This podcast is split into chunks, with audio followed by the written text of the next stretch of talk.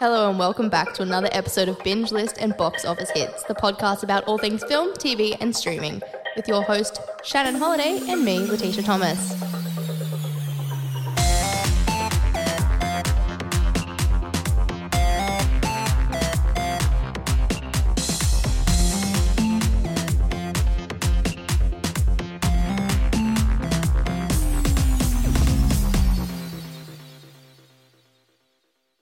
Hello and welcome back to another episode of Binge Lists and Box Office Hits, the podcast about all things film, TV, and streaming. I am your host Shannon Holiday, and I'm joined in the studio once again with Letitia Thomas. How are you doing today, Tish? I am tired. That's how I'm doing. I know you're constantly yawning across there on the other side of the table. Yeah, I'm like, let's wake up. Let's get let's, Let's get get- into it. Get peppy. Get peppy for today. Big old day of recording. It's a big uh, big topic today. We thought we'd cover before the end of the year. Bit of a slog. It's been a bit of a slog this week, and that's only because we realized uh, we haven't actually seen as many of his films as we thought we'd have. yeah. Uh, looking at Letterboxd when I was going through like his specific list, and I was like, oh, oh, I haven't seen that. I haven't seen that. Oh my god, I haven't seen that. And they're all like iconic films, and you're like, oh, I just haven't had time. You just don't sit down and watch them. But yeah, as we are saying before recording, I was like, these are all iconic films, but like they're very, very deep. Yeah, very important films. So watching like five of them in a week was it was a lot. It was a It lot was to a lot. struggle with. Um, but I'm glad we did it. Like it definitely opened me up to a, a you know more of his style and the reasons why he's such an iconic director.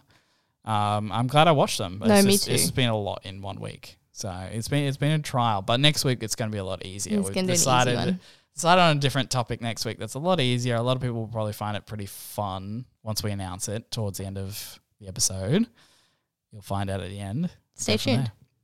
Alrighty, so I think if we get into what we've been watching this week, it's going to be a pretty short one because we've been mostly watching Martin Scorsese's Yeah.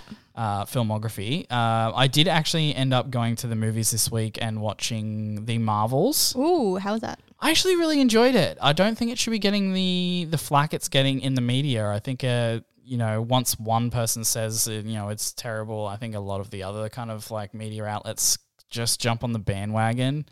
It's not the perfect film, absolutely not perfect. Like it's definitely probably been um, edited a little bit by you know the studio execs, which kind of you know changes the story around a little bit. But I really enjoyed like the dynamic of the three heroes, like you know Brie Larson, Teyonah Parris, and Iman Vellani did really well as the three Marvels. When they're on the screen interacting with the three of them together, it's probably when it's at its strongest.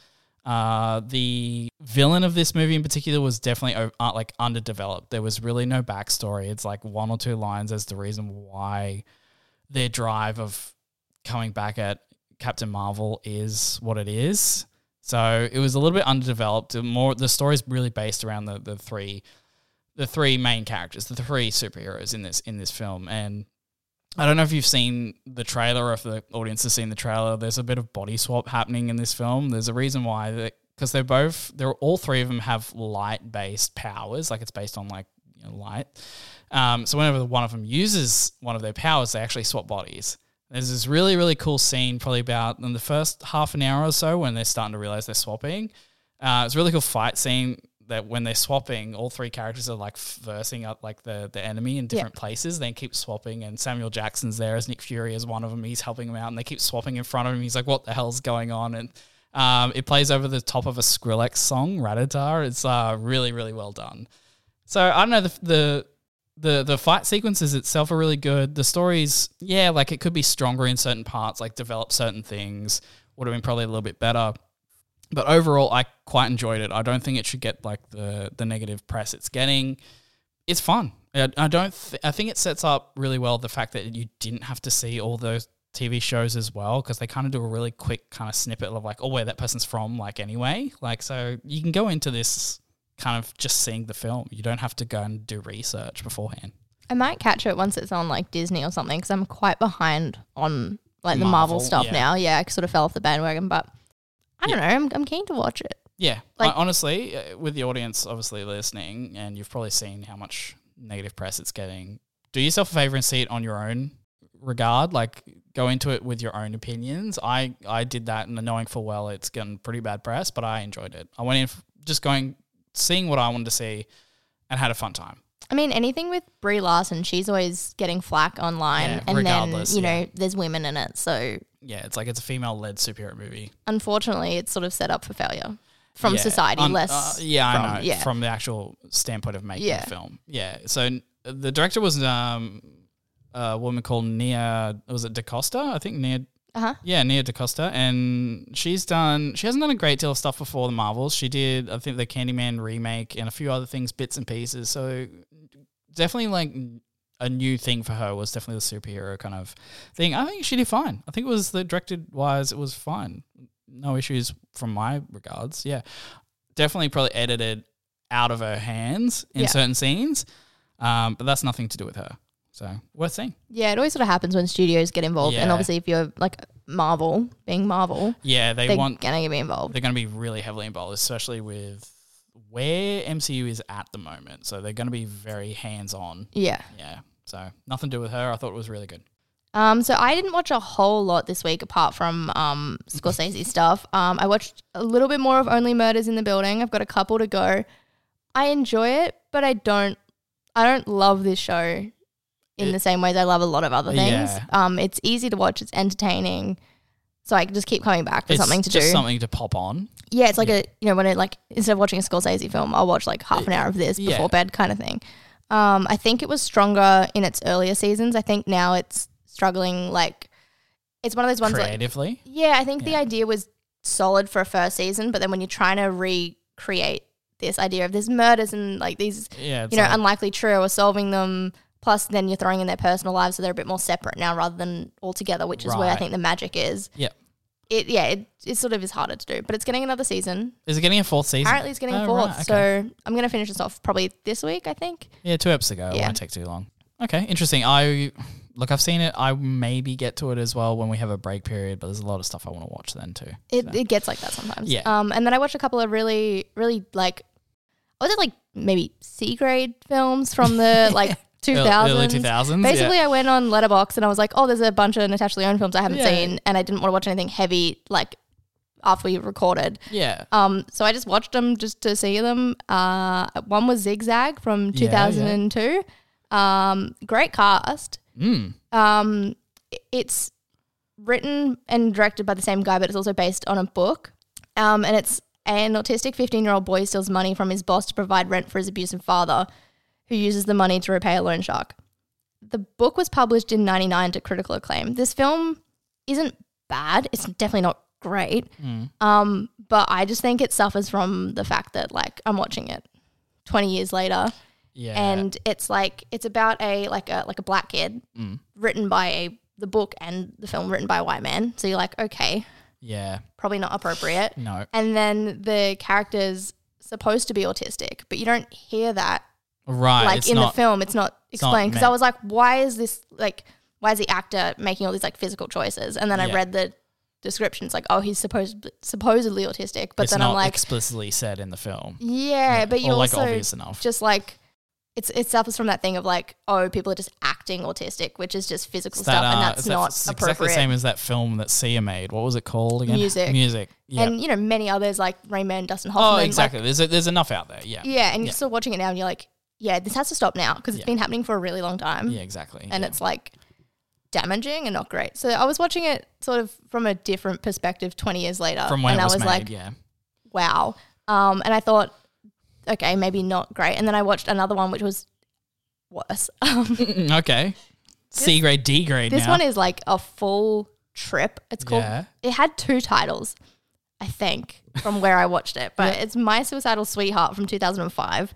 Uh, and this is one of those ones that you watch and it like you know it was nominated for a grand jury prize in South by Southwest in 2005. And I'm like, Yeah. Okay. mm, wow, we're making really different films now. Yeah.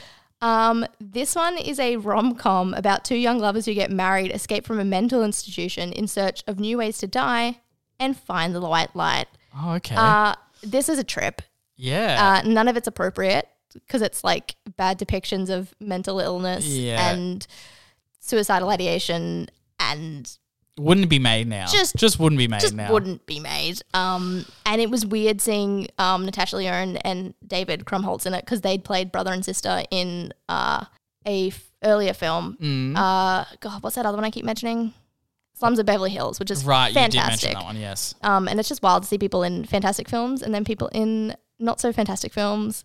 It's interesting, right? I don't Like, have a lot to say on it other than like you watched it just because you wanted to see it. I basically turned now. my mind off. Uh, it's wild what people are making. That being said, 2000 eras was an interesting time. I think after the 90s and then before, obviously, when CGI and cinema kind of got to a good place, I would say in the 2010s, which is definitely after Avatar, there was a period of time when movies were just anywhere and everything. I, they were just shockingly all different. They- yeah, and I don't think the quality was where it would needed to be at. no, Yeah, like 2000 is probably about 2009. Yeah, Interesting. it was weird. It I was mean, an interesting time. that being said, it clearly had like no budget. It had an insane cast. yeah. Like the the film making itself isn't bad per Mhm. se, but you're also sitting there watching it going, why did this movie get made? Why, who who's How did greenlit this, this? movie get made?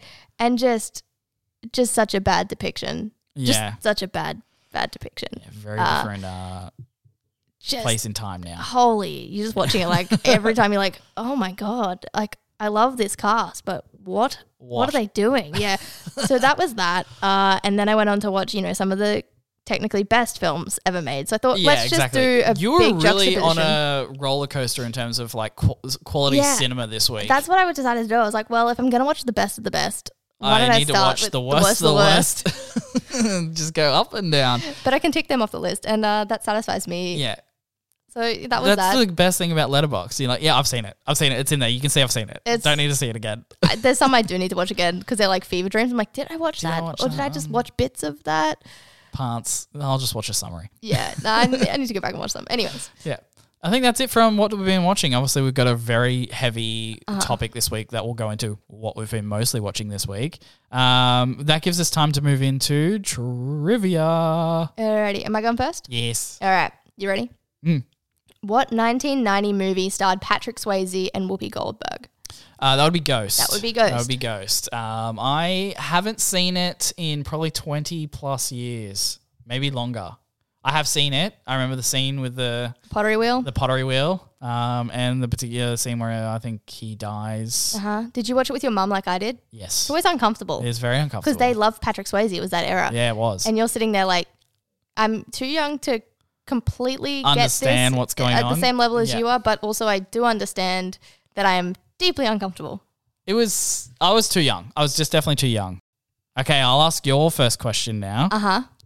Alrighty. Who does Kenneth Branagh play in Harry Potter and the Chamber of Secrets? Uh, that would be Professor Gilderoy Lockhart, who indeed is full of crap. he is, isn't he? He's a. I'd say he's like the type of like he's like an just a famous person that they get into be He's the a professor. celebrity, he's yeah. a celebrity, and he Con can't, artist. can't do anything. He's very good at what type of charms? Uh, F- like forget me charms. Uh, yeah, there's a, I'm trying to think of the exact, people. the exact one. Um, anyway, Yeah. I was the reason I know that like off the bat yeah. was because they were like the only films I'd seen as a kid. Like, I mean, I'd seen others, but like these were the ones. Mm-hmm. And I learned the names of every single actor in every single role because I used to watch the credits that often. That I was like, I'm Yeah, gonna learn. I Jesus. think I wrote it down. Well, I mean, I just recognize Kenneth Branagh from you know the current movies that he's in. Well, yeah, now I and know, yeah, and he's now- also a director and stuff. Oh, yeah, but exactly. At the time, I was like, Yeah, he's Professor Gilderoy Lockhart, and that is it. hundred percent. Yeah, That's all he plays. I wish they brought him back in the fifth one. yeah, because he's in the book. He's in the book. Yeah, Yeah, he's, a, he's yeah, institutionalized at that point. yeah, he's in the mental Yeah. hospital, which I reckon would have been really cool to add that in, but they didn't. They obviously cut No. it for, cut it for time. Anywho, yeah. my next one for you. Uh, what was the film that was Kate Winslet's first role? The title. I believe her first role was Titanic.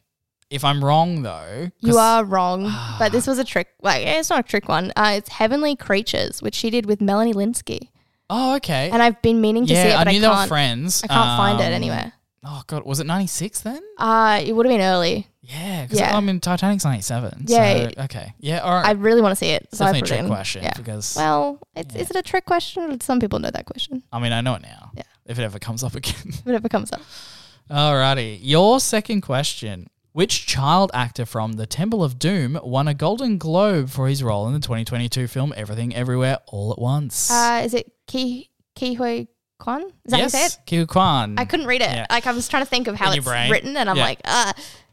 Yeah, I popped that one in there because he was in Loki. How do you say it? Kihu Kwan. Ki Hu Kwang. Yeah, Kihu Kwan. I can say it, but I can't Yeah, he's um, see it and say it. He's short round. Yeah, I know. He's short round. Yeah, he's having a resurgence again. Oh, amazing! I'm so happy that he's like he's doing fantastic. A bunch He's one like the nicest people in Hollywood. Clearly, have you seen him when he walks up and sees Harrison Ford Yeah. at like the premiere of I think Indiana Jones? he's like Indy. so sweet. so sweet. Alrighty, which mixed martial arts legend appeared in Furious Seven? Ronda Rousey. Yeah, that's it. Yeah. Right. I was okay. like, Shannon will know this one. I will. Deep, deep in there. I was like, I was using my brain. The, Mhm. you see the cogwheels turning. I could. I was like, oh, The cogs is, is what they just say. Oh well, look. Some people say that. Some people say other things. no, I remember the scene where she's. I think she's fighting. It's in Dubai, and she's fighting. I'm pretty sure. They're in a. There's also one in Rodriguez in a train Yeah. subway. They're beating the crap out of I mean, they fight each other all the time in these films. They've become just action films. That's true. They go into space. I still haven't so seen X. I need to watch it. You need to watch X. I think it's on. It's on binge. Yeah, which I can't get you into. can't get into. Yep. So. All right, your last question. uh huh. In Wayne's World, what Queen song do Wayne and Garth rock out to It's while driving Bohemian? Rhapsody. Yes, I've not correct. actually seen that movie, but I've seen that You've scene. seen that. The scene's Yeah. iconic. Yeah. It's hugely iconic. But yes, it is That is- Bohemian Rhapsody. That is me when Bohemian Rhapsody plays. yeah. Yeah. They put in a little tape and then they just rock out, Uh-huh. hair going everywhere. It's, Queen was my favorite band when I was about 12, I mean, fair. They've I knew nothing about super them. huge songs. but I think the movie's a bit overrated. Bohemian Rhapsody. Yeah. I haven't seen that It's uh, because I think it wasn't like an accurate depiction of his life. not really. And I find him more fascinating, like the Yeah. actual. Yeah, the actual. f- Um, yeah, disappointed a little bit. But that's our trivia. I think we did okay. Did It's okay. very hard to find questions now. It's getting it's getting really, really hard. hard to find a question where it's like either not wildly obscure, where I'm like, you just won't know that, and it's obs- too obscure. But then we've asked so many like common questions as well. I know, It's like, it's oh, what do we do? So we're, we're doing well. We're doing all right. Alrighty, that brings us to the news. Yes, time to do the news. All right, do you want me to start? Yes, go Okay. first. Netflix is once again making cuts to its upcoming slate. Variety has confirmed Shadow and Bone, Glamorous, Agent Elvis, Farzar, and Captain Fall will not be returning. I'll be honest. Haven't seen many of them? I, the only one I know is Shadow and Bone. Yeah, So same. But that's interesting because it was doing really well. yeah, Shadow and Bone was. Yeah. yeah. But the other ones I haven't even heard of, which goes to show were they marketing them to begin Probably with? not. Probably not. They're probably just shelved into the you know the have to click across three or four times to see. And that's what I think is such a shame with Netflix. They're making so much stuff. Yeah. Most of it's probably pretty good. Like I haven't seen these ones, but I would say they're not worse than some of the other stuff that they're marketing. Mm-hmm. And um, they just keep pushing the ones that people are already watching. And I don't understand that. Well, it's like any franchise. If it's doing well, promote the ones that you know you're going to get your money back on. But you're getting your money back on them anyway because people are always tuning in. that is true. You know? Yeah, it's, It's like- hard then. It's like shooting yourself in the foot and then being like, oh no, why did we not do well? N- yeah, It's like because you got a hole in your foot. It's that meme where the the bicycle and they've got the stick and they put the stick in and it's like, ah, why would you do this? Yeah, it's like yeah. it just doesn't make any sense. Yeah. Uh, Um, okay. More cuts. More cuts, unfortunately.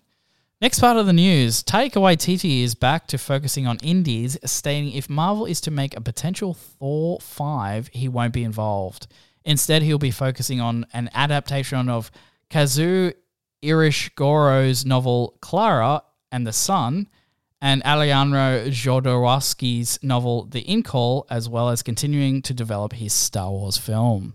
Yeah, so I did a bit of research on these ones. Um, I'd heard of the book Klara and the Sun, and Yeah. I like I was like, oh, hang on, I need to look back into it.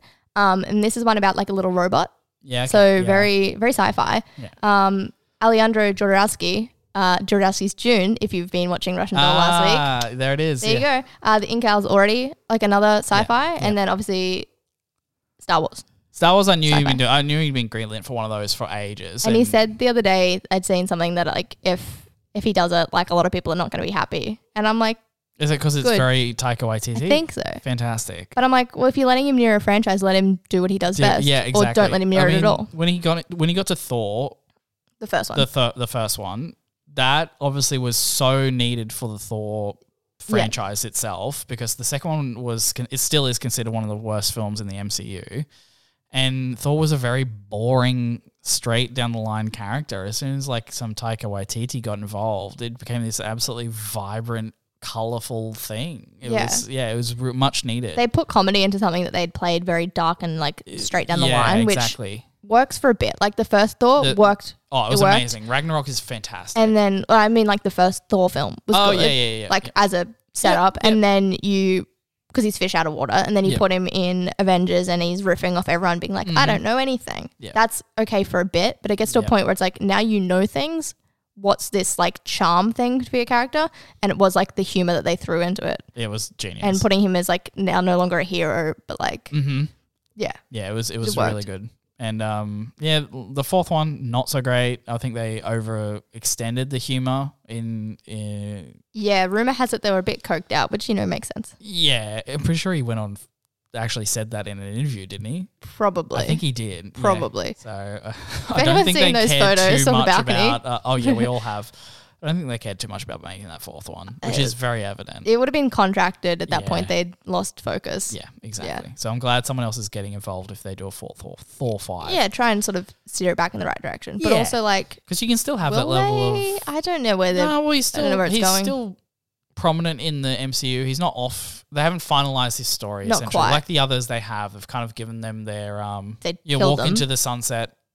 Um, well, two of them they've killed. Even Hawkeye's is pretty much wrapped up in Oh, the Hawkeye yeah. series. because there's now It's Kate Bishop Yeah. now is kind of taking over the helm. So all of them are kind of wrapping up. So, but Thor hasn't had his yet. So it'll be interesting to see. Uh, next one for you. Um, Bob Iger has given Disney fans a strong hint that Frozen three and four may be in development. He told GMA, "Frozen three is in the works, and there might be a Frozen four in the works too." now I think this is him.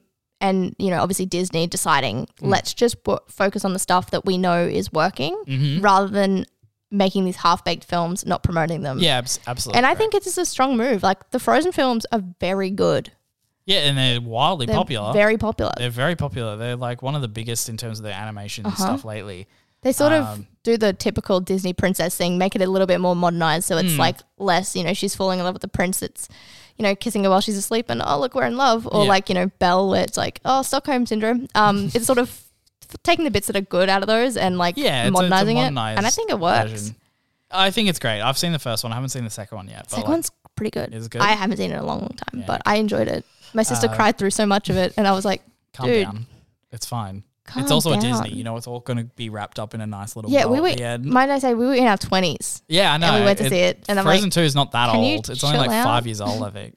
So it's uh that's a no brainer to see that Frozen Three is getting made, and then for say that Frozen Four is also going to be worked on. That's well, it makes sense. You you want to sort of if you're going to make a third one, you want to know where that's leading into. Otherwise, it's a mess. Yeah.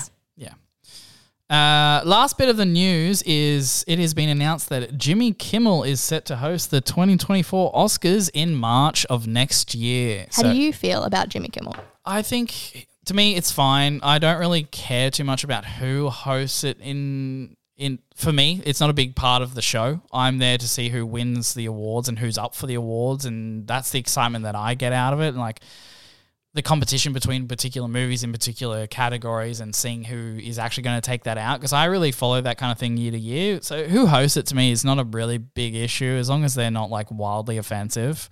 Um, I think Jimmy Kimmel's fine. He he toes the line with making a bit of jokes at the expense of the nominees. Um, there's definitely could be worse candidates, but I, I saw someone on you know writing someone on Twitter after it got announced, being like, you don't really like stop using comedians. Maybe use someone who's going to actually celebrate the nominees. Yeah. But at the end of the day, this is a televised event. They want people to watch. So the reason why he's used Jimmy Kimmel, it makes sense. So Yeah. At the end of the day, I'm, I'm fine with it. Yeah, me too. I like, you know, not my first pick.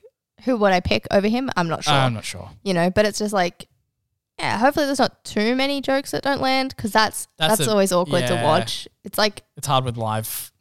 Yeah, it's definitely very hard. But um, you know, after last year's fiasco, I think this year should be smooth sailing. I think it was two years ago now, wasn't it? Was it? Oh, it was because it we watched Yeah. the last one. Yeah. Yeah, And they made, they made jokes about it the one before. That's right. How they had people in place in case stuff like yeah. that happened. I'm I'm excited for this year's. Yeah. There's a be lot of films like I still need to see that will obviously be up for nomination um, that are still coming, but I think we've seen a few already. yeah. this year. I want them to announce the list. They still don't It's- really have it one. won't be that far off. I- they have to surely. hurry If up. it's in It's in March, March.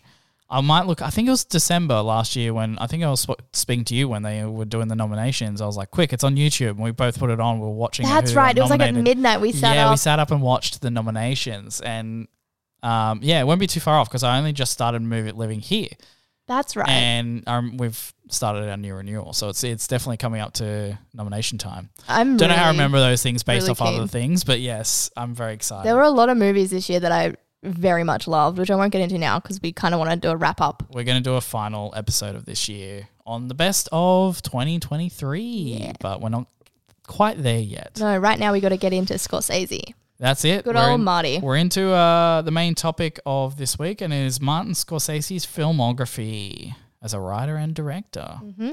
This was a big slog, and I knew we've been kind of t- uh, throwing around the idea of doing, I think, him for a little while, but we kind of just didn't land on a proper wing. We went, yeah, let's do it now. We're like, yep, sounds great. That's a great idea. I haven't seen much of his films. We can use that week to watch uh, a couple of his films, but as we said earlier in the episode, I didn't realize how many I hadn't actually seen. So Me too. I think It was a big one. what we did, we discussed um, collectively at the start of the week after we finished last week's episode was let's watch these films, but let's divvy them up. We know that we're not going to be able to get through all of his filmography in basically a week, knowing there's about 20 to 24 films where he's actually prominently known for. Yeah. Um, so I think we divvied up pretty well and we've covered, I think, probably 90% of his major player films. I think we did pretty well. So we're just Yeah. going to have a bit of a chat about yeah, most of what them, we I thought, think. what we you know, where we were, what we thought, who the main players are, who he always films with, that kind of thing, and just kind of go on from there. Do we want to take it from the top or do we want to take it from like his original stuff? I think let's like which way are we going to go? Yeah, the bottom first. I All right, think. I think it's start probably from the best. bottom. The stuff from the from the ones where he originally made and where he is at now. Finch with Killers of the Flower Moon that we haven't seen Yeah, look. yet. Yeah, we'll get to that. Alrighty, so Mean Streets. You seen it? I have not. seen I've not it. seen it either. Couldn't find it on streaming this week. I watched the trailer for this. I went out of my way to watch the trailer, and it's very 1973, but it's um obviously one of his first big films that he made, and it's obviously the that's where he established the connection with Robert De Niro, Harvey Keitel. Um, they're the two that he's used in a lot of his other films from here, especially Robert De Niro. So they've obviously had a really good connection from Mean Streets. Uh, the basis of this film is a small time like um, Hood tries to keep peace between his friends Johnny and Johnny's creditors. So it's just like um, a balancing act between like the mob and like some other people as well that are in the film. It looks like it's got a bit of comedy based stuff thrown in there, but it's very much like he, the first foray into his like mob films is Mean Streets. I do want to do want to find this one at some point. Yeah, it wasn't on any streaming. yeah. I think I could find either, and I don't think you can get a physical copy either. No, when it pops back up, I do definitely want to watch check that out. where he sort of started out. Yeah, Uh, the next one we both have seen. Uh, it's Alice Doesn't Live Here Anymore, 1974, starring Ellen Burstyn, Kris Kristofferson, Alfred Lutter III, and Jodie Foster. uh, it's directed by Scorsese and it's written by Robert Getchell. Yeah. Um, and it's a recently widowed woman is on the road with her precocious son, determined to make a new life for herself as a singer. Uh, this one has a couple of my favorite lines out of any film. It has some great lines. you know the one where it's like, we don't even have a piano in here. yeah, that was that was Love fantastic because he keeps saying that all Yeah. the time. We don't even have a piano. we don't Basically, because she's crying. this woman, Ellen Burstyn's character, you know, wants to be a singer uh, in a in, in a pub, well, and well, at this I point, mean- she's in there. She wants to, and she keeps like Yeah. you know just crying. You know, I just need to make it. I need to make it. And instead of him being like, you know, it's okay, right, right, he just straight down the line because we don't even have a piano in here. uh, it's so well like, played. you know- That's just one of my favorite scenes as well. And um, my other favorite scene is is the one I keep looking up on YouTube every now and then. Is the Jodie Foster scene where she's um, talking to the son and they're, Weird, they're talking weird, about weird, weird. Tucson. Weird, and and that's weird for Tucson Tucson, yeah. because Tucson is the weirdest place on earth. Weird, and it's just Oh, Jodie so Foster good. is perfect. Jodie Foster. Uh, overall, I didn't I didn't get into this film. Uh, there's something about this film I just couldn't grasp, or I don't know what it was. But like overall, the basis of the movie is she's living this life with a kind of an abusive husband and she kind of says one day she's like i'd be better off alone i would you know be happy if he drops dead and then literally that day she gets a phone call and the husband has died in a car crash so then she um, ups and moves herself uh, and her uh, like 11 year old son or whatever across country because she wants to move back home to where she used to live in California. And that's where that opening scene is, where it plays out very differently, more like a musical, Uh-huh. um, kind of like something you'd see in Wizard of Oz, and that like opening scene. So she's going back home to where she used to live because she remembers like she used to have good memories from living there. And along the way, she's has to find like work and job, and she ends up in a couple of places along the way, and she meets certain people like um, Harvey Keitel's character. She kind of starts a rom- romance with, and works out later on that he's definitely cheating on like her like his partner or wife or something and he's quite abusive like he comes in and kind of roughs up the place and roughs up his partner and herself as well so they like it again to the next place and the next place she's like she's trying to be a singer this whole time but she ends up just landing a job as a waiter because that's all she can get and it kind of settles the film there for most of this probably the second half of the Yeah. film i'd say it's, it's mostly takes out place while she's the waiter at this particular place she meets Kris Kristofferson's character and she's obviously mm, i'd say distrust distrustive of Of men. at that point because obviously her ex-husband was you know abusive met the harvey keitel character who was quite abusive and she's just putting up a bit of a barrier but he's he's i think the first line he says to her was like like she's like what will you order and he's like a smile doll or something like that and it's just like kind of like even from the get-go he's like trying to win her over Yep. but he's like he's definitely like the nice character that's supposed to be in this story.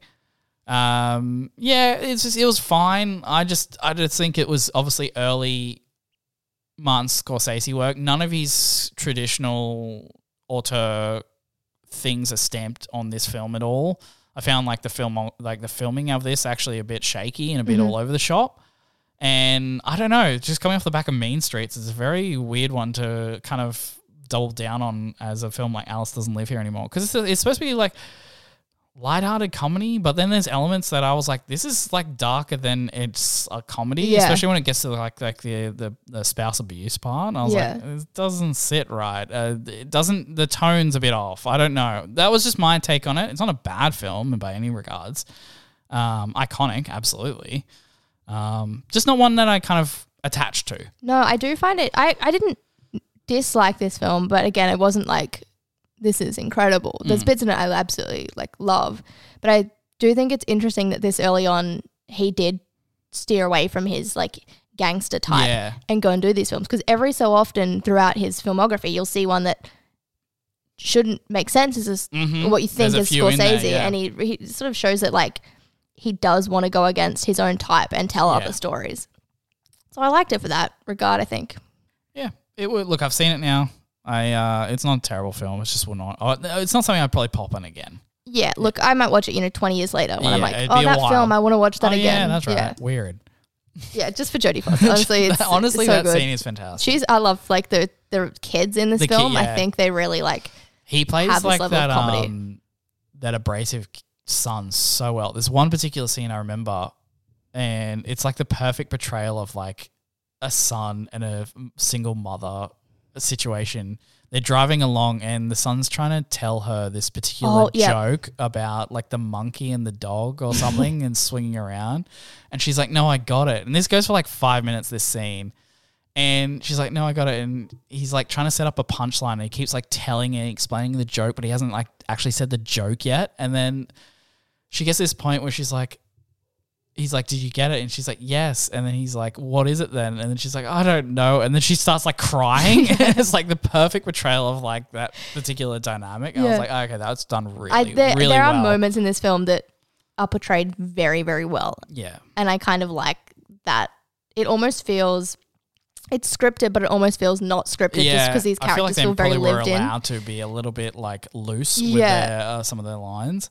But, you know, that's Alice Doesn't Live Here Anymore. Yeah. And now we're getting into maybe his most famous, Yeah, Taxi definitely, Driver, definitely his most famous. 1976. I Driver. this is Robert De Niro, Jodie Foster, Cybill Shepherd, and Albert Brooks. Um, directed by Scorsese and written by Paul Schrader. I watched this quite a long time ago. I think Yeah, okay. it must have been maybe like 18 or 19. It was after I think my first year of uni, and there was a lot that I hadn't seen. And I had, you know, have uni breaks are long, and if you're barely employed, you have a lot of time. So I was like, I want to watch, you know, all these big films, and I really enjoyed Taxi Driver. Yeah, I honestly thought it was awesome. I thought it was phenomenal. So it's basically a mentally unstable veteran works as a nighttime taxi driver in New York City, where the perceived decadence and sleaze fuels his urge for violent action.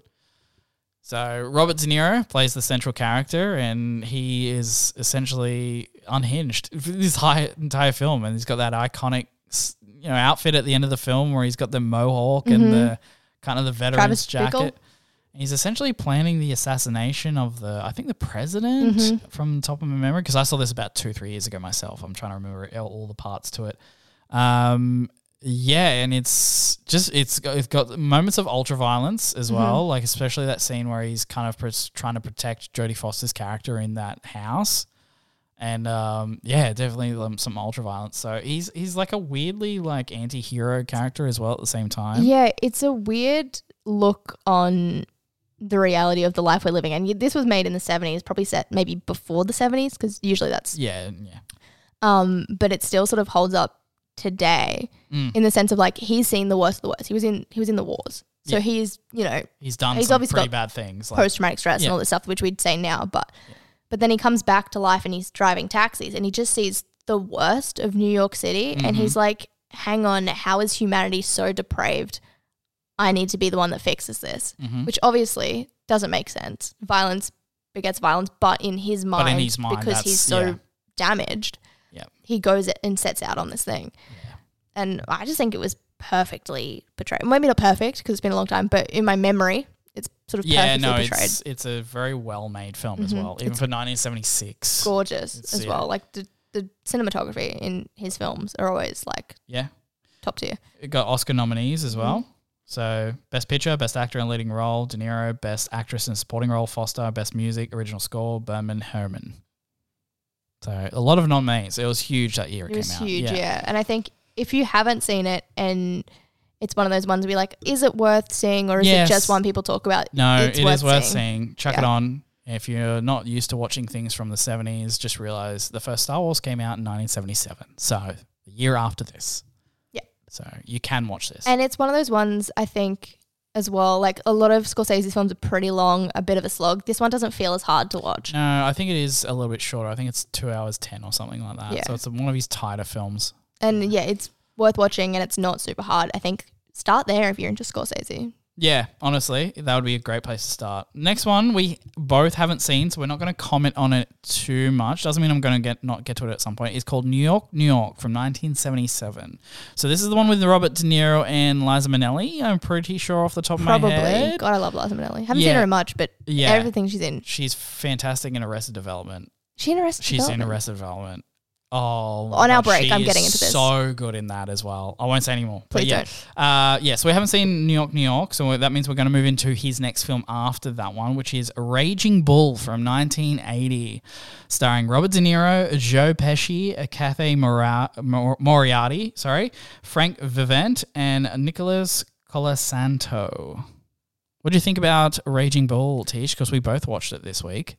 I enjoyed Raging Bull. I do think it's interesting, and I will sort of mention this pretty often as we're watching Mm. his films because a lot of they're like mob films. Yeah. So I'm watching it, and you watch it now, and you go, "Oh man, yes, this is a depiction of violent men." But you watch it, and it's sort of, I don't know. It's one of the things. It doesn't make me uncomfortable watching those films because it is a Oh, depiction of get it. violence. It was- but there's a I point wa- where you watch it now, and you go, "Man, they're really treating women terribly in this." Yeah, right? That's how Yeah, I, well, it a- was set in the 40s. Exactly. And I'm not saying that it's Like, It's- no, it's not it's okay. okay. because it was in the 40s. And I'm not saying it's But bad because it's a film depicting that. prominent in But the I think 40s. because we see less of it now, Yeah.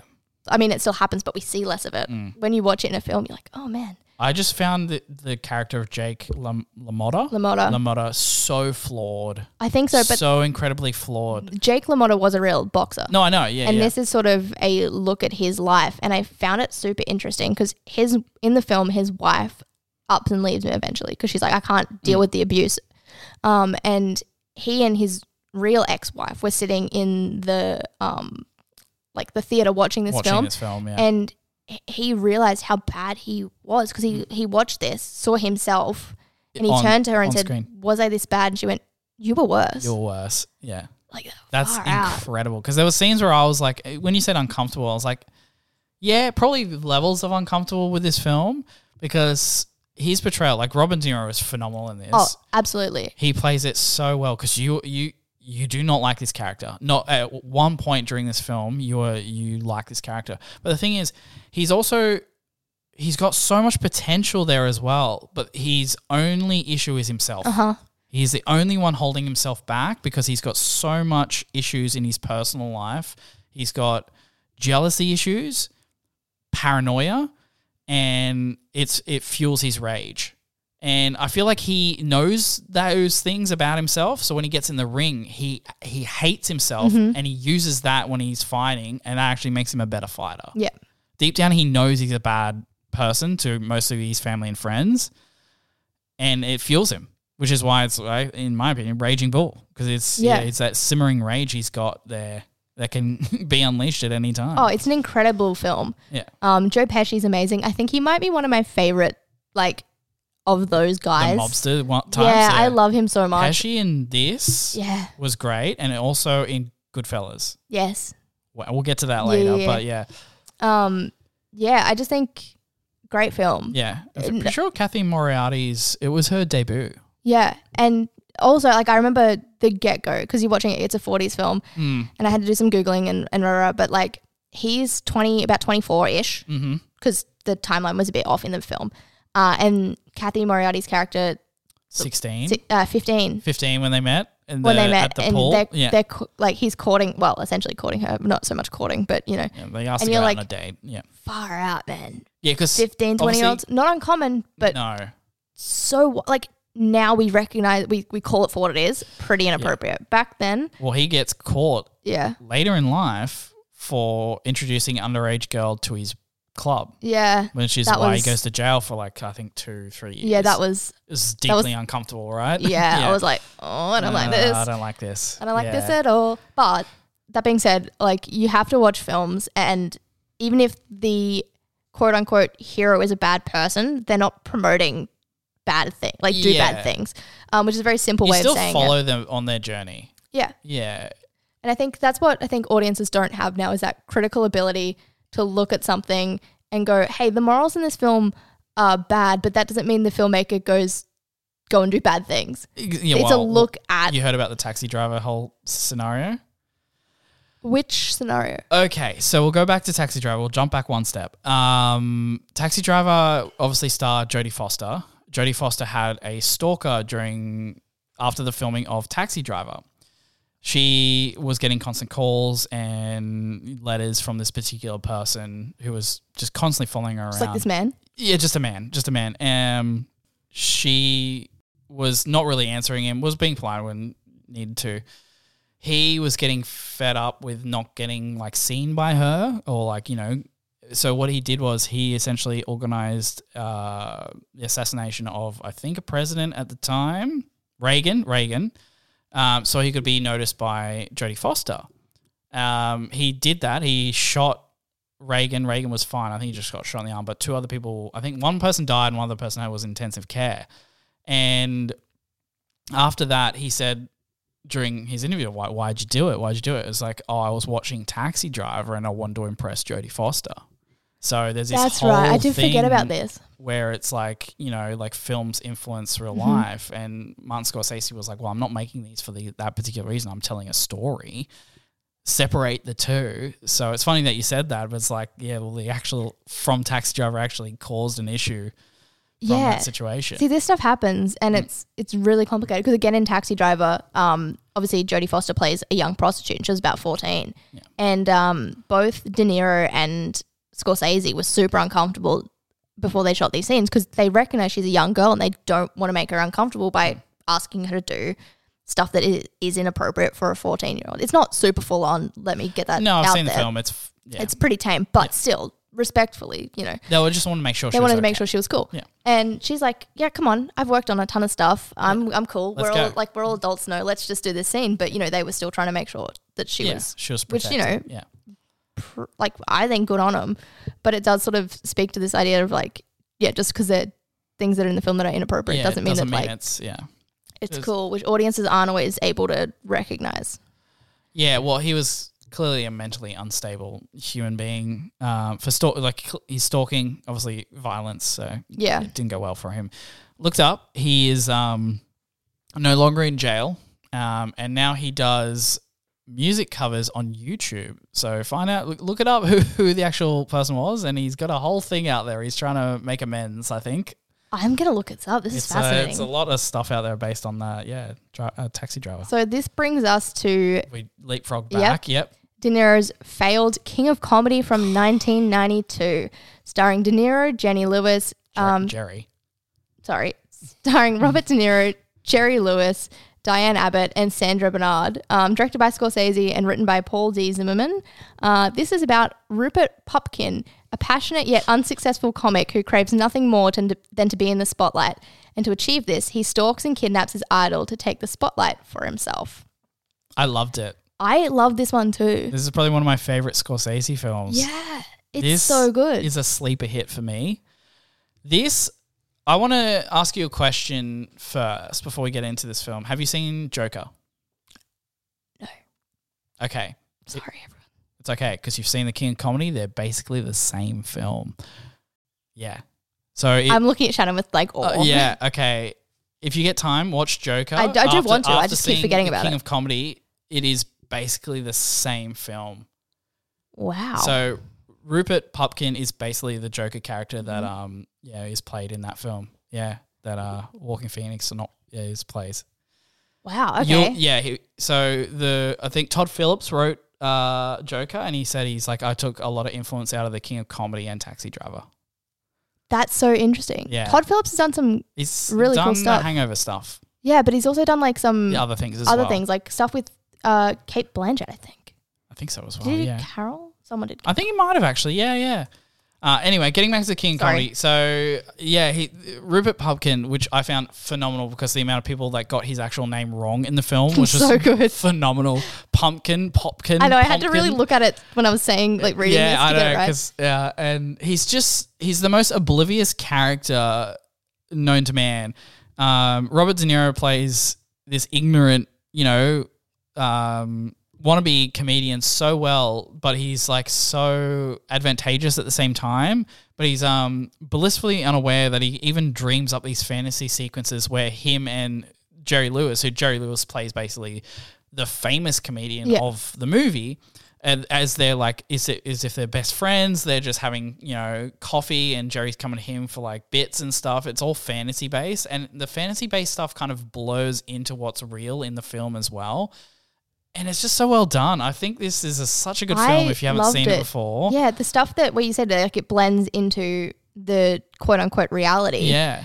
I love that because sometimes I'm like, hang on, is this really happening? But I'm like, in Right, but yeah. this is from the perspective of Popkin, where Exactly. this is his mentality. Yeah. He doesn't, he can't differentiate it. Which is real and which and I not. think it's beautiful because there's there's times where you see him in his like room, which we think is a you assume is probably a basement, where he's set up the stage As if exactly as he's if sitting like a Yeah, like a talk show. like yeah talk show. He's a guest, and then about halfway through the movie, he gets like annoyed because he's trying to record because he records his own bits, yeah. and his mum yells at him. That was phenomenal. and you're like, oh, I now what I assumed about this character, I now know is to be true. Yeah. is that he's sort of the I live with my mum in the live with my mum. basement. I've I- got nothing going nothing on. going on. Um, Delusioned yeah. guy. Yeah, the character who plays the other stalker, I think it's Sandra, Sandra, Bernhard. Bernhard. Oh, so good. She plays it so well. She plays the more unhinged kind of like Mm-hmm. stalker character because he's very advantageous. He's very still level headed for like a stalker. Like he still wants to get something out of it. Mm-hmm. He wants to do it the right way. yeah, basically. essentially.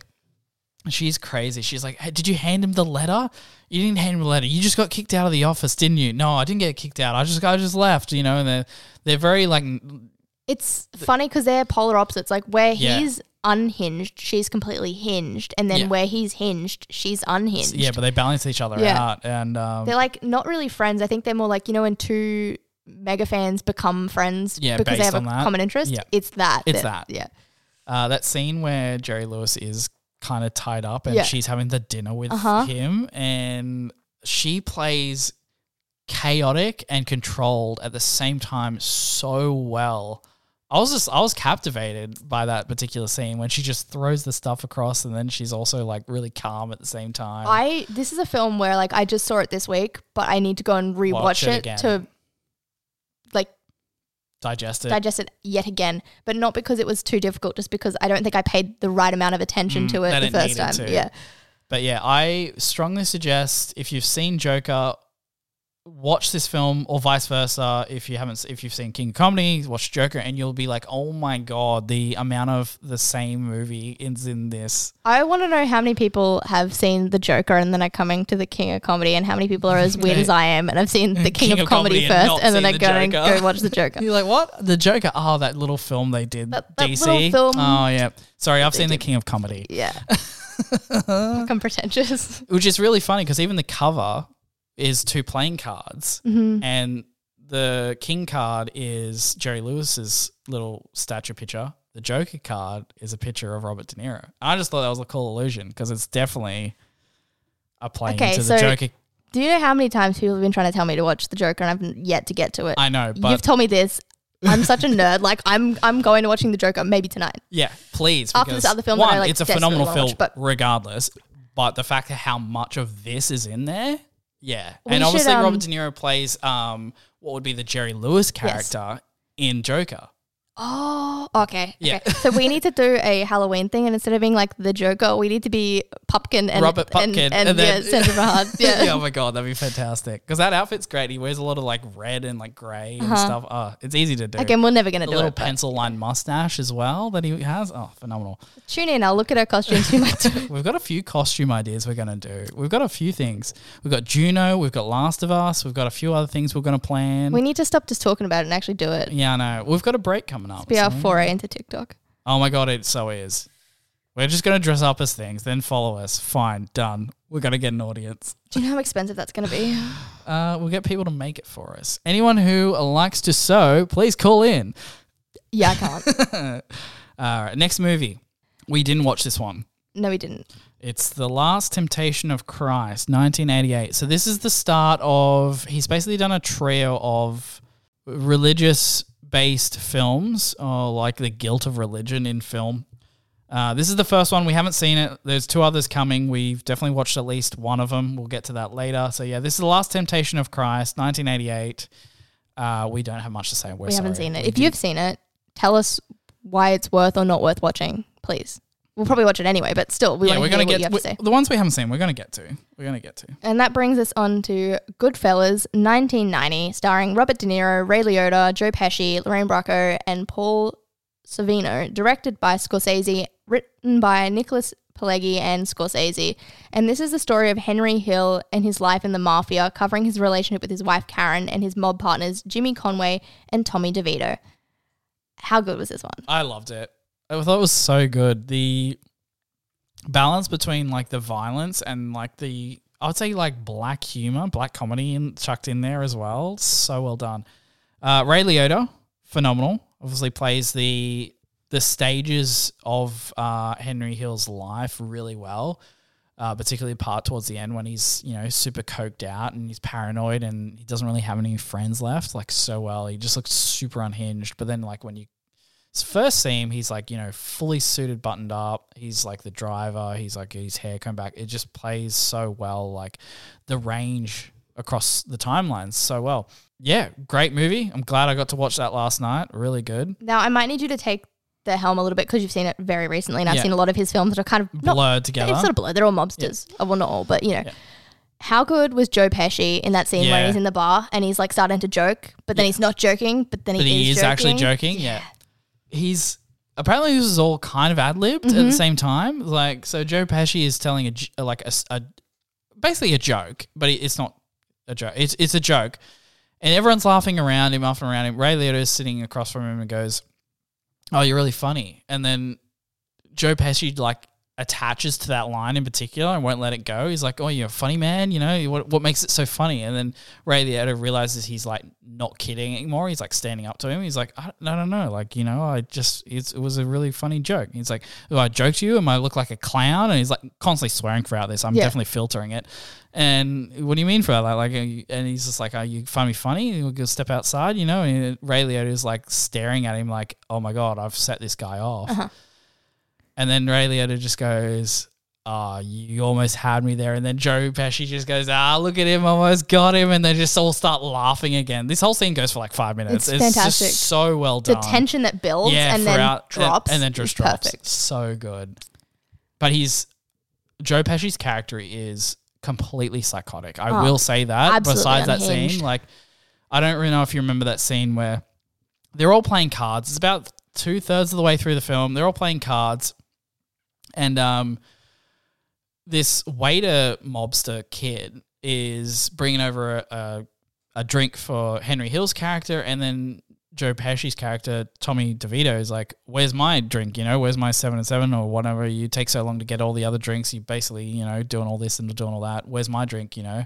You should dance for my drink, dance kid. And he's going about to go make the drink, and he's like shoots the gun at the kid's foot to make him like dance, but he accidentally just shoots him in the toe. And then everyone's like, "Whoa, Tommy, what are you doing? Like that's crazy. The kid's just you know trying to make drinks."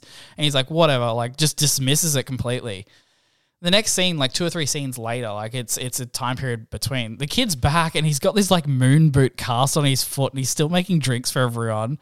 And then like uh, they're all like, "Oh, you know, like everything's water under the bridge." And then like Joe Pesci's character is like, "Yeah, whatever," and it's give it still ribbing at him. And then um, the the kid's like, oh, you know what, Tommy, go f yourself, basically. And everyone, all the other the mobsters in the room are like, oh, like knowing it's like a joke, basically. Like he's essentially just standing up for himself finally because Joe Pesci's just giving it to him. And all the other characters, like even like Robert De Niro's character, is like, oh, look at him, big man, like just joking around. And then like Joe Pesci just turns and goes, eh, is this a big man? And just pulls out his gun and just shoots like three or four bullets into this kid. And then all the other muscles like, whoa, Tommy, like that's crazy. You're psychotic, crazy. Ray Liotta like runs over to him and goes, he's dead. Like you've killed him. He's like, yeah. And then Joe Pesci's like, oh, I don't give you, you know, swearing his head off. Is just like doesn't care. And then like Robert De Niro's like, oh, well, you, you're getting the shovel. I'm not. I'm not shoveling for you this time. And Joe Pesci's like, yeah, I'll I'll dig the grave. I don't care. I've done it how many times before. I don't care. I'll dig the goddamn grave. It just shows how absolutely unhinged he is of just killing this kid who's just a waiter in the in the in the whole mob. Just for standing up for himself, Yeah. basically, to him. He was so Pesci ego driven. Plays those characters very well because he looks unassuming. He's very small, He's a small small dude. man, and, and then all like he they put him in all these roles where he Yeah. usually is the more violent of the two. yeah, exactly. Because he just once he snaps, yeah, he like he's he plays the nicest guy the whole time, and and, then- then, he snaps. Yeah. and it's like, oh my god, we're about to get. Absolutely it's about like crazy. Up So we should probably keep moving on because there's still quite a few. yeah, Uh, Cape Fear, I have Fear? seen, but I was probably about 13, so I confidently can't really speak about it besides the fact that Robert De Niro plays an absolutely chaotic character who's vengeful on the fact that this lawyer's family wrongfully got him put in jail, I think for longer than he used to or something, or, or he didn't have enough evidence to get him off. Something like that. Anyway, he gets out of jail and he chases this family down, ends up on a boat. I know that much. I really wanted to watch this one, uh, but there's weird technical difficulties with me and watching binge at the moment. Yeah. Um, I don't know, it won't load, so I can't get in. But didn't get to watch Cape Fear. Tell, me, um, tell me about the next one, Tish. Yeah, so I watched The Age of Innocence from 1993, starring Daniel Day Lewis, Michelle Pfeiffer, Winona Ryder, and Miriam Margolyes. Uh, it's directed by Scorsese.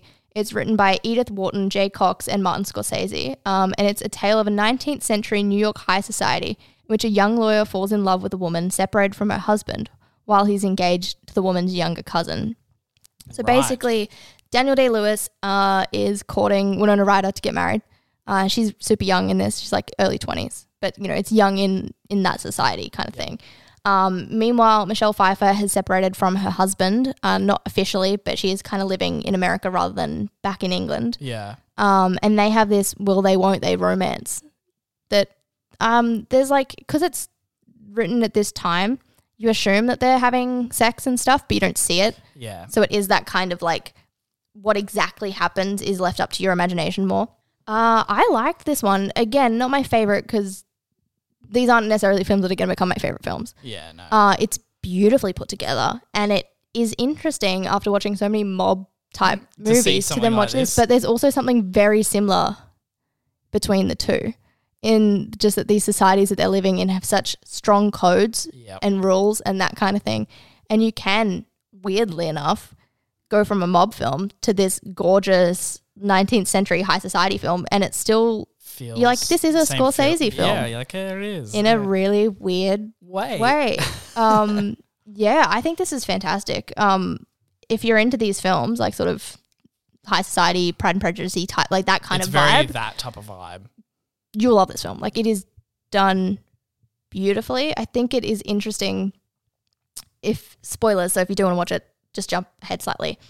The way they tell this sort of story, because it seems like Winona Ryder's character is just young and silly and doesn't understand. Mhm. The whole time, it's like she hasn't quite clued in the fact that he's always seeing the, the, the cousin one, and just yep. always manages to be. And I think everyone, it's high society, so no one talks about it, but everyone kind of knows that he's also with the cousin because they're like, oh, she'd love to see you. Maybe go see her, catch up with her while she's in town at the house, rah, rah, that kind of thing. And sort of at the very end, years later, when he's quite old, they've got a kid now because Winona Ryder's character died at, at some point in the childbirth or whatever. Oh, really? Um, Okay.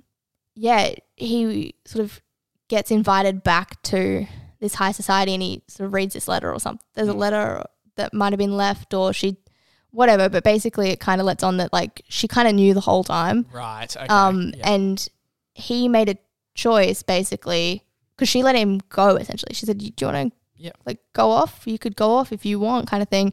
Um, but I think he knew ultimately like, "Oh, this is I have to."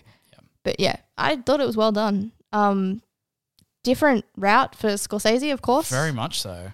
but kind of weirdly makes sense. And that brings us to back into the mob scene after that. Casino of 1995, which you ended up watching this week. Yeah, you did. Yeah, this one okay. might be one of my favorite Scorsese films that I've watched recently. I look. I had seen it. Same thing. I think I was about 10. 10, Uh, go watch it now. You're an adult. Sharon Stone. Yes, no, that's all I Holy. can remember. She's great in this. She James, is- James Woods as well. I- Don Rickles. Yeah. love this cast. This has got it's 1995. It's got De Niro, Sharon Stone, Joe Pesci, James Woods, Don Rickles, uh, which is interesting because they're sort of Rickles is a comedian, but Yeah, yeah. plays mobster fantastically.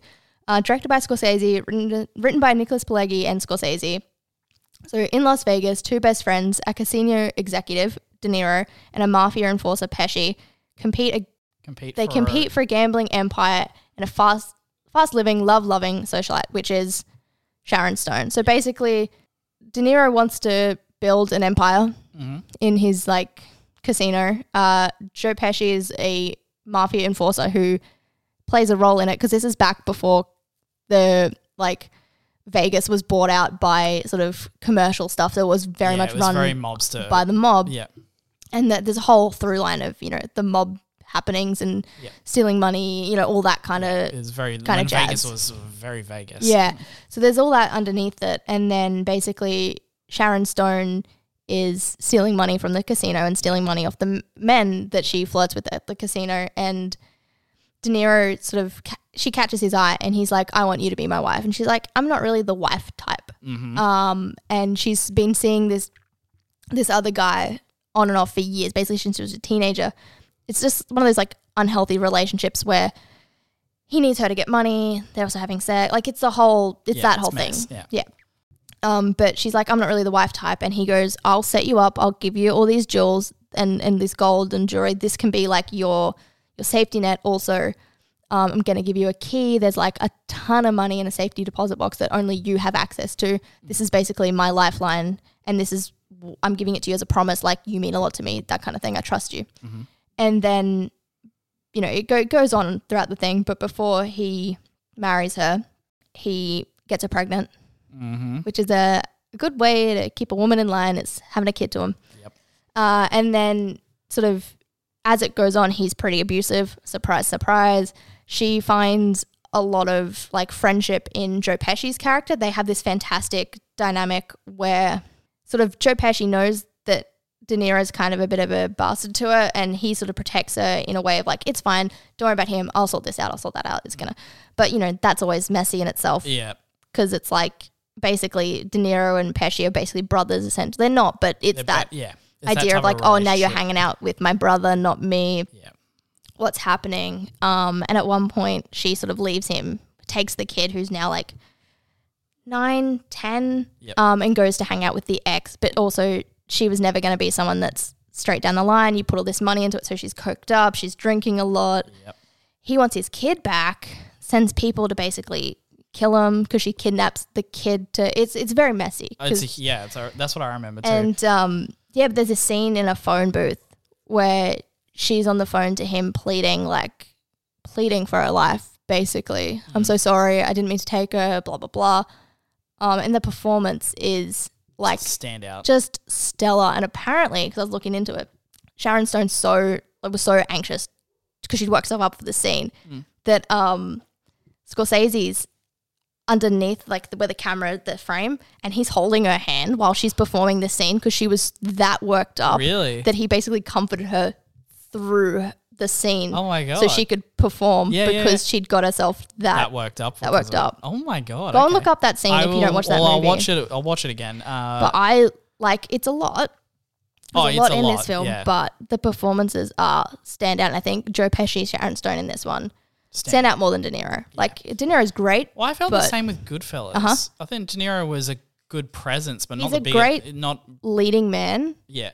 but When he's not He's- center of stage. yeah, it- the other people are sort of Out- more outshine him. out- outshine him. But I think they need him to be grounded for the film to make Yeah. sense. I think.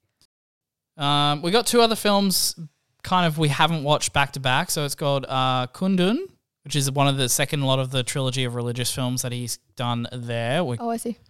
haven't really watched that. So I'll bounce back on that one when I get to that one. And then Bringing Out the Dead, which is from 1999 and is starring Nicolas Cage. But I don't know too much more about this because we yet again didn't get to that one. But the next one, the big one that I remember watching when I was uh, about 13 as well. So I watched a lot of Martin Scorsese at 13. Yeah. What were your parents doing? I went to the cinemas to see this with dad. I was 12. I don't know if you've seen this film. No, I haven't. Oh, it's very violent. I have seen this though. Sharon's a very Shannon's a very passive man for someone who's watched a lot of these. Lot might of I these. add? So, Gangs of New York, 2002, starring Leonardo DiCaprio, Daniel Day Lewis, Cameron Diaz, Jim Broadbent, John C. Reilly, Henry Thomas, Liam Neeson, Brendan Gleeson. Huge cast. I see this all the time, and I keep going. I should watch this cast. one it's day. really good. I yet again I haven't. I think I've seen half of it since I saw it that initial time, but I do remember it. It's 1863. America was born in the streets. Amsterdam Vallon returned to the Five Points of America to seek vengeance against the psychotic gangland kingpin Bill the Butcher, who murdered his father years earlier. With an eager pickpocket by his side and a whole new army, Vallon fights his way to seek vengeance on the Butcher and restore peace to the area.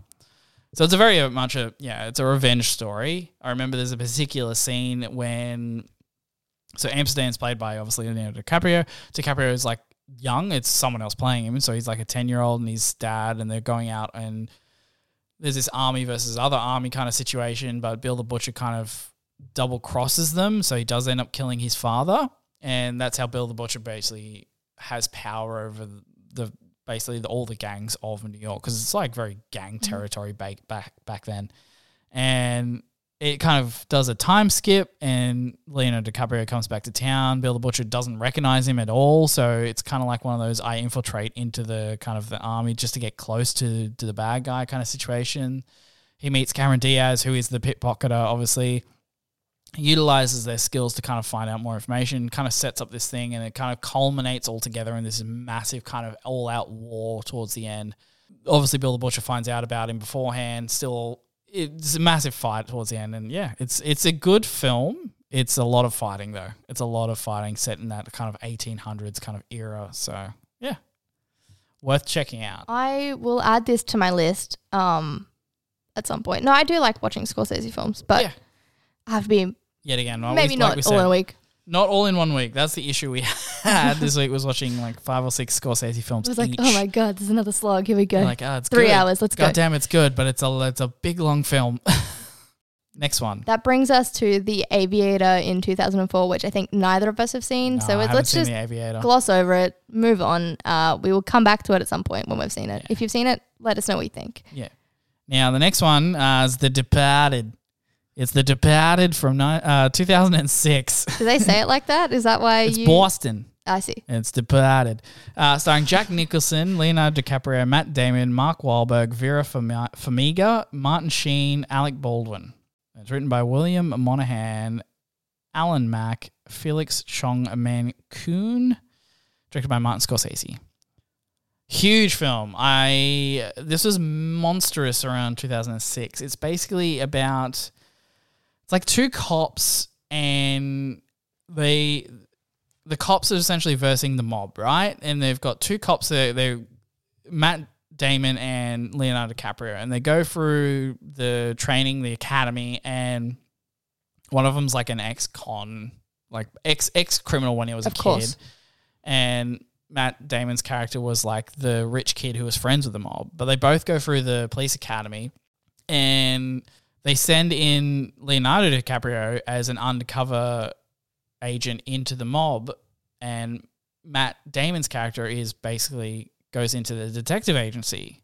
So, but they're so they're both essentially moles for each team. So, like, obviously DiCaprio is the mole for the detectives because he's really good at being an ex criminal, and then Matt Damon's character is obviously really close to the mob because he has been his whole life before he went to the police. Is like the mole for the the mob.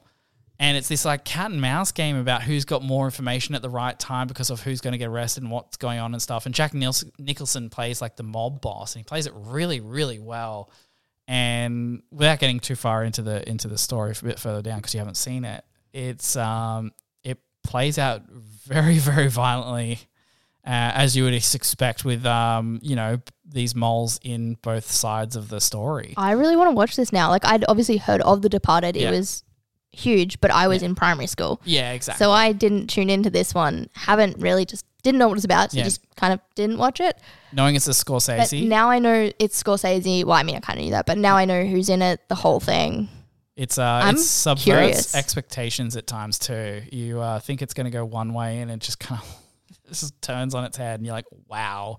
It's it's deep, it's confronting, and it's yeah, it's a very good film. In Boston, so it's Departed. I see. yeah, it's, Uh, it's got they got that accent the whole way through it. So I would hope so.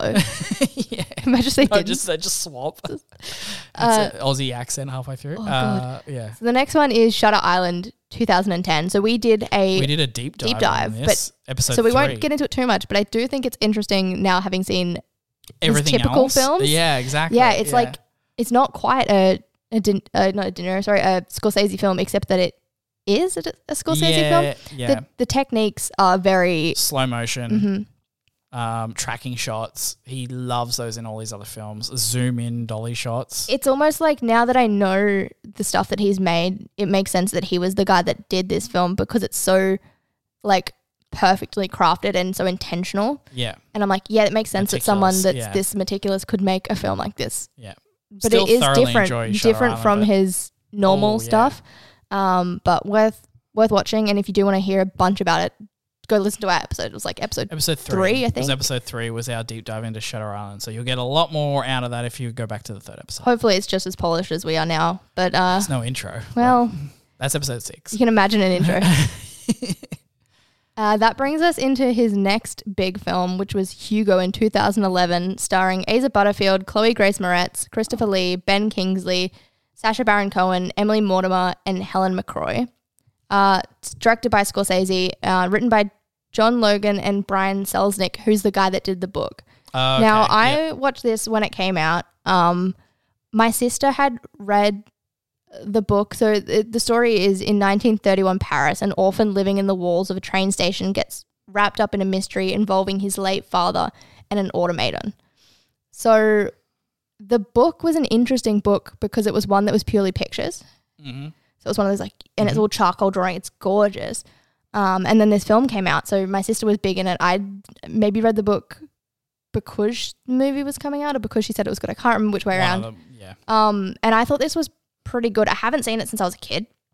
I do think now it's interesting that it's like one Scorsese, two was obviously written in the book, but they they go to a cinema and they watch the film, and I can't remember the title of it, which is gonna bug me the whole time. your brain, yeah. But you know the very very early silent film, and it's the moon, and then the pencil goes into the eye of the moon. Have you ever seen that? yeah, vaguely. Yeah, they have like a reference Yeah, to that. okay. And I love this and then so- I didn't want this is me being real picky. I didn't watch this movie since because I had a bone to pick with it. Oh, what is it? Um basically I found out and I was like I was like 11, 12. um, my great uncle who did the special effects for Harry Potter was up for a BAFTA against Hugo, and Hugo won for special effects. You're and I was like, "No." but this was this was visual effects and not special. And I was such a little pretentious You kid, sounded like and I was it. like, I'm mad. I'm not gonna know watch a thing about ever again. film. Yeah, literally, and I don't think I have. So I do really want to watch it now that I'm Well, I haven't seen it, so I'll definitely watch it. more again. pretentious but less That's pretentious. Fantastic Yeah. that you did that. And Uh, then the next one, you can intro us into this one if you like. Yeah, so it's The Wolf of Wall Street from 2013. This was massive the year it came out. I remember it was actually everywhere. Uh, starring Leonardo DiCaprio, Jonah Hill, Margot Robbie, Matthew McConaughey, and uh, Jon Favreau. Directed by Martin Scorsese and written by Terrence Winter and Jordan Belfort, because Jordan Belfort is the character that it is based on. This was this is Martin Scorsese at his full. He's using all his techniques that he uses that he's known for throughout all the other kind of movies, uh, all at once, all in one shot. You got your vibe of the mobsters. You've got the character talking to the screen, like narrating at the screen, Like breaking the fourth wall. breaking the fourth wall, um, cocaine everywhere, just everywhere. There's a lot of coke. Um, yeah, it's just like that dark kind Also of humor. Boston. No, Boston, the accents. Boston. Yeah, it's like that dark humor meets like violence. It's it's what he's known for, but it was like yeah, it's essentially the story of you know John Belfort, uh, from his rise to a wealthy stockbroker living the high life to his fall involving crime, corruption, and the federal government. Now I'm disappointed in myself for this one. Mm. I started watching this earlier, maybe this year. Mm-hmm. Um, just fell off because it just wasn't my vibe at the time, and then tried to rewatch it again this week. Got like Same thing. 15, 20 minutes in. I didn't start from the beginning. I just was like, oh, I'll just pick up where I left off, Uh, no. which was a mistake. Yeah, Um, what's going on and here? then I was like, you know what? Uh, this is not for me start. right now. I will forget this one, come back to it at a time when I'm not watching it for a podcast, um, and really enjoy it.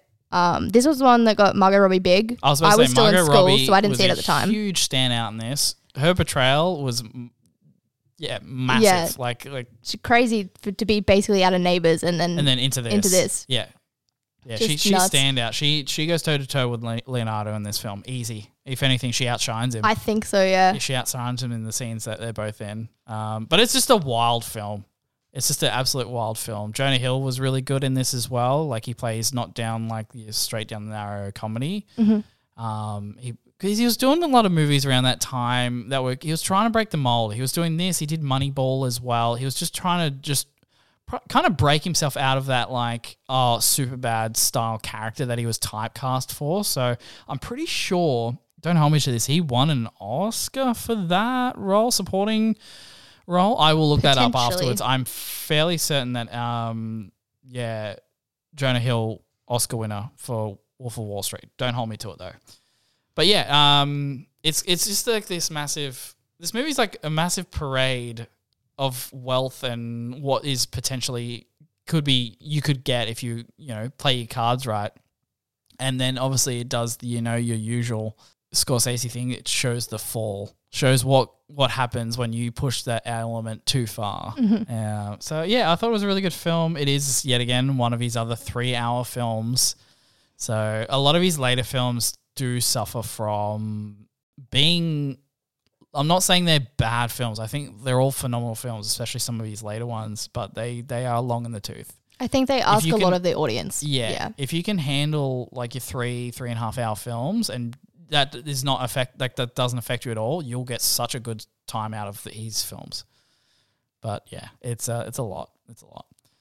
The next one is I think you've seen this. I've seen this one. Vinyl, yeah, yeah, Vinyl app. 2016. It was um, created by Scorsese along with Mick Jagger and Rich Cohen. Um, and then Scorsese did the pilot. Uh, I watched this originally back in uni when I was doing screenwriting and we watched stuff that was based on music and like how music can influence your screenwriting and all that kind of stuff. Um, absolutely fantastic. I then meant to finish watching this. Like I've I've got it on DVD because I- it was when HBO was like Yeah. barely a thing over here. Um, and I've never quite finished it, and I kind of want to get back into it. It's basically about a a record exec, and he's trying to promote his American Century label during the changing scene of music in the the 70s. So you've got like the birth of like rock, of disco, like that Mm. Different whole genres coming out of nowhere. thing and it Yeah. is it is like gorgeous the Mm. way that this show's done. The music's fantastic. The acting's incredible. It's again the pilot's got that very like oh this is like a coke heavy scorsese thing. Scorsese loves his coke. yeah. Um but yeah it's it's good. If you're curious about it Yeah. it's worth the watch especially if you're a big music fan. Um it's definitely for you. But i will maybe get back to i don't know. I keep meaning to watch it. I know it's on binge because it is a HBO special. So I I've been wanting to watch it for a while because I remember it coming out on physical media and I was like, oh, vinyls, I buy vinyls. You know, it's HBO. It's going to Mm-hmm. have quality to it as well. It's got um, Bobby Cannavale, Ben, Paul Ben Victor, James Jagger, Jack Quaid, Juno Temple, and Olivia Wilde. Yeah, it's a strong That's cast. Strong, yeah. very strong cast. So worth checking out. Next one, Silence. 2016. We're not just telling people to be silent. It is the movie Silence, starring Andrew Garfield, Adam Driver, Liam Neeson, Tadanobu Asano, and Ciarán Hinds. This is uh this was full on. We watched this one yesterday, separately, but yes, We did. We both watched it separately. This was Martin Scorsese's pet project for 25 years. He's been wanting to make this film. It's based on a book. Um, I'm pretty sure of the same name. Obviously, to do with the um, two Jesuit priests travel to 17th century Japan, which has, under the Tokugawa shogunate, banned Catholic- Catholicism. I can't believe I got that word wrong Catholicism. yeah. and almost all foreign contact. So yeah, it's a pretty brutal film. Uh, it's not a fun film in terms of like lighthearted feelings. Not even anything. once. Not even once. But it is God, is it well acted? Yeah, I was very Yeah, impressed. I was very distracted last night, which was Fidgety. I was not happy about. But Fidgety what during can silence. you do? Uh, it's like a three-hour film, Yeah. um, and my brain was like, "Not tonight." And I was like, "We have to watch this tonight." Um, but I, as much as I was very distracted, It's very good. very much enjoyed this film. Yeah.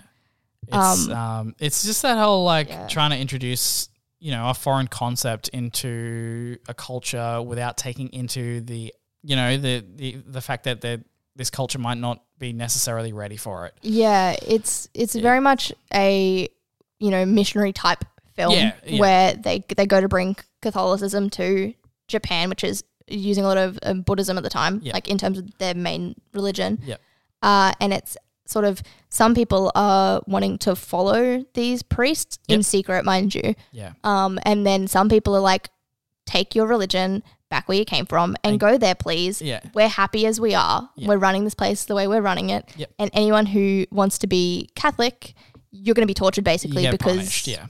we're not we're not having it. Which it's an interesting one to watch because you see in this film very clearly depicted all sides of this Yes. Yeah. like more than just both sides, like all sides Mm. of this from, you know, Andrew Garfield's perspective, where he is obviously trying to bring Catholicism yeah. to. But even then, he takes it. In my opinion, my understanding was he takes it too far because Yeah. of his pride. It's like, what is it actually costing for Mhm. the people around him from like you know not apostatizing? Yeah. you know, that. So You've that got Liam Neeson, who Yep. sort of was once the, I can't think what the word is, but basically he was above father. the father He's to, the father friar. yeah, um, you know, Andrew Garfield and Adam Driver's characters, Mm. but then he, he gives it up. He, r- He renounces, yeah. yeah. his faith because he realizes that it's causing More a lot of people Yeah. to be killed in his name, not in God's name necessarily. Exactly. So he does that. You've got uh, this guy, I can't remember his character's name, but basically he's in it from the beginning. He's a Japanese guy Oh, Kirijiku. who, Mhm, I I- think so. Yeah, I. He uh, sort of is in, he's one foot in, one foot out.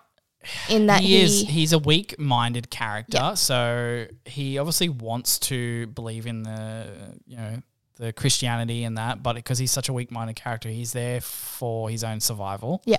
So he can see when there's a way out for him to survive. So he'll renounce his faith like instantly. Yeah. And he'll put other people in the shit. And then he's it. back being Yeah. like, you know, oh, I want to um, confess. it's I it's that confess. it's that Yeah. idea of like, you know, Jesus died for all of our sins, so we can do, do all wrong, all the sins, and to then say, "I'm just sorry," confess. Yeah. and then all, you know, which is a, a, a complicated way of looking at faith. yeah.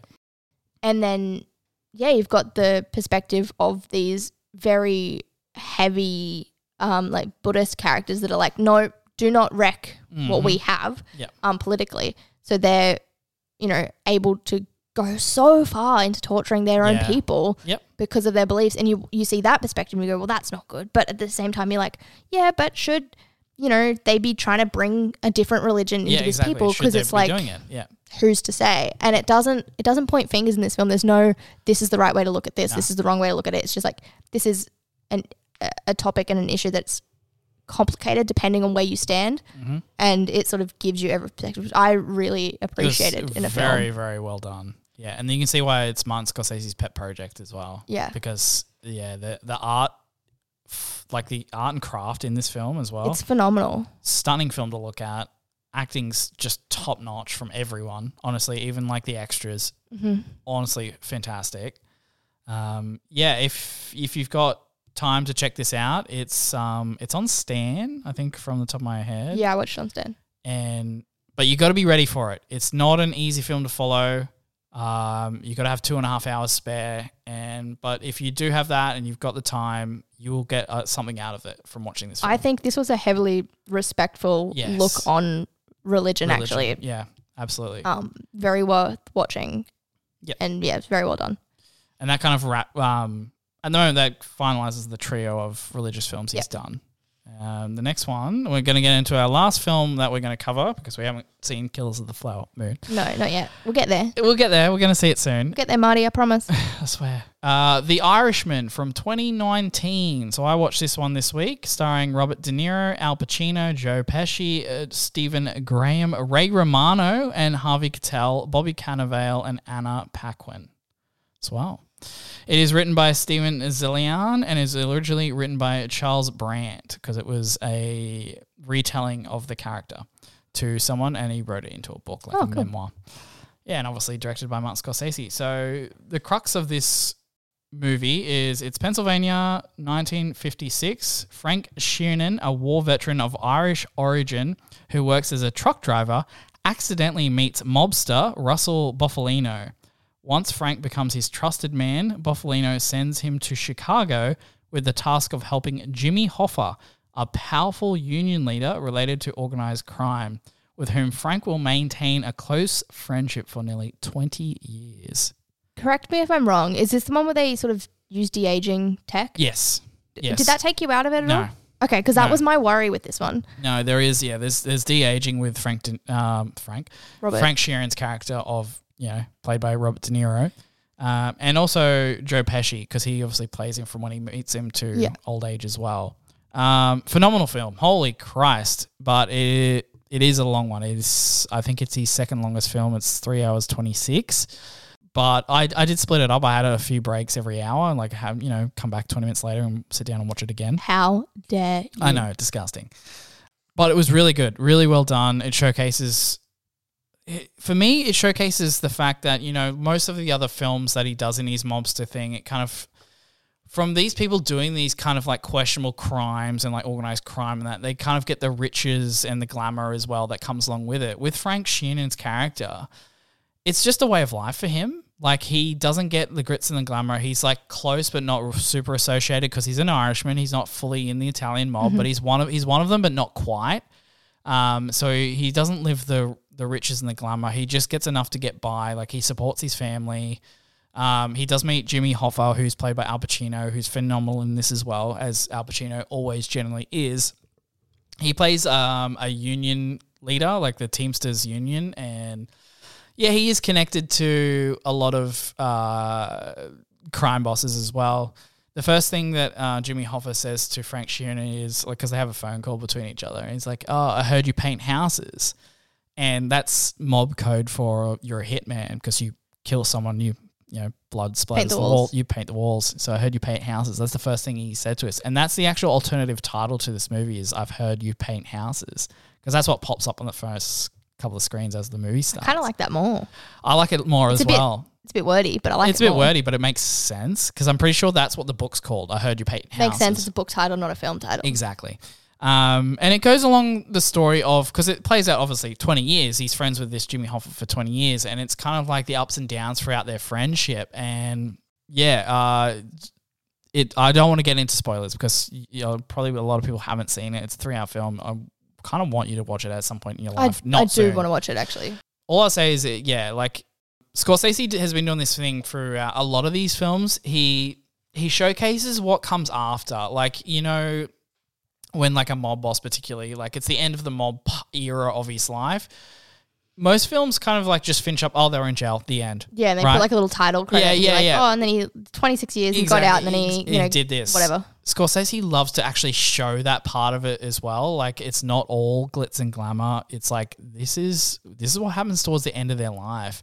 This film does probably the most phenomenal thing thing of like right at the end of the film. It really sits. It's the reason why it is as long as it is because it shows the later years of his life and like really like what did this all cost? I think what he does well is he takes someone who is like a mob boss, a, a massive figurehead, Yeah, an idol d- dude, hmm. and then goes, "What happens when he's just a man now at the end?" Exactly. And that's what this film does phenomenally. That's why I will recommend this film to anyone who hasn't seen it. The Irishman. It was up for the Best Academy Award for Best Picture, I think, of the year of 2019. Don't think it won, but it was definitely up for it. So it is it is quality and yeah, worth checking out. And that's the end of our films, I guess. I think so. We kind of got through a lot of them. we we did a, such a good week this week. I was so proud of ourselves for watching nearly all I hope you are at home Martin Scorsese too. films. No, I think what's interesting, like having watched all these films, and I'll keep this brief, but it's he gets a lot of flack for his perspective on films and his comments about like you know, you know Marvel films, Yeah, cinema's yeah. dying. But when you see these films, and this guy has made incredible films, you I understand it. It's He been five decades. he makes films for the joy of making the art that is cinema. Um, and he gets that. And these new films, they're just not doing that. And I don't mean to say that they're bad. They're not. There's a No, place for them as well yeah. but they're different. And I think it's sad that sort of the people that were making all these films are dying out, and there isn't a love for them or respect The- the- for them. the I guess the, of cinema. the yeah. love is still there from, from people like us that are watching them, but from the heads of studios, the love of the craft is gone. Yeah. It's all about money, duh. Um, and it's it's sad, and I think that's Yeah. what he wants to talk about. Is that he's like, I love this stuff. He's still making TikToks with his bloody daughter, Yeah. but he's like, only if they're good now. and if they're Um, good now. And she's been tricking him into something, and it's hilarious Good to watch. yeah. But he isn't this like pretentious guy. He's just a dude that's made some insane And films he and, yeah, loves it He loves it. and doesn't so, want to see it die out. Yeah. That's my take on Scorsese. Anyway, if anyone else has got a different one, please let us know. tune in next week. Tune in next week. It's a lot lighter. A lot lighter. It's a lot lighter. Alrighty, so as always, thank you so much for listening. If you're enjoying this podcast, please give it a follow. And if you'd like to get in touch, you can find us on Twitter, Instagram, and threads at binge lists or email us at binge list and boxofficehits at gmail.com. And we hope that we've influenced you to watch at least one least one. Scorsese film. That would be phenomenal if we could get at least one person to check out one of these films. That would be King great. of Comedy, King Yeah. of Comedy. That or Casino, they're, they're my top picks. yeah, both on Stan, I think. Well, the King of Comedy's on Stan. It just got added, which is why we watched it. All right, Alrighty, that should it. wrap it up. Thank you so much. Thank you, guys.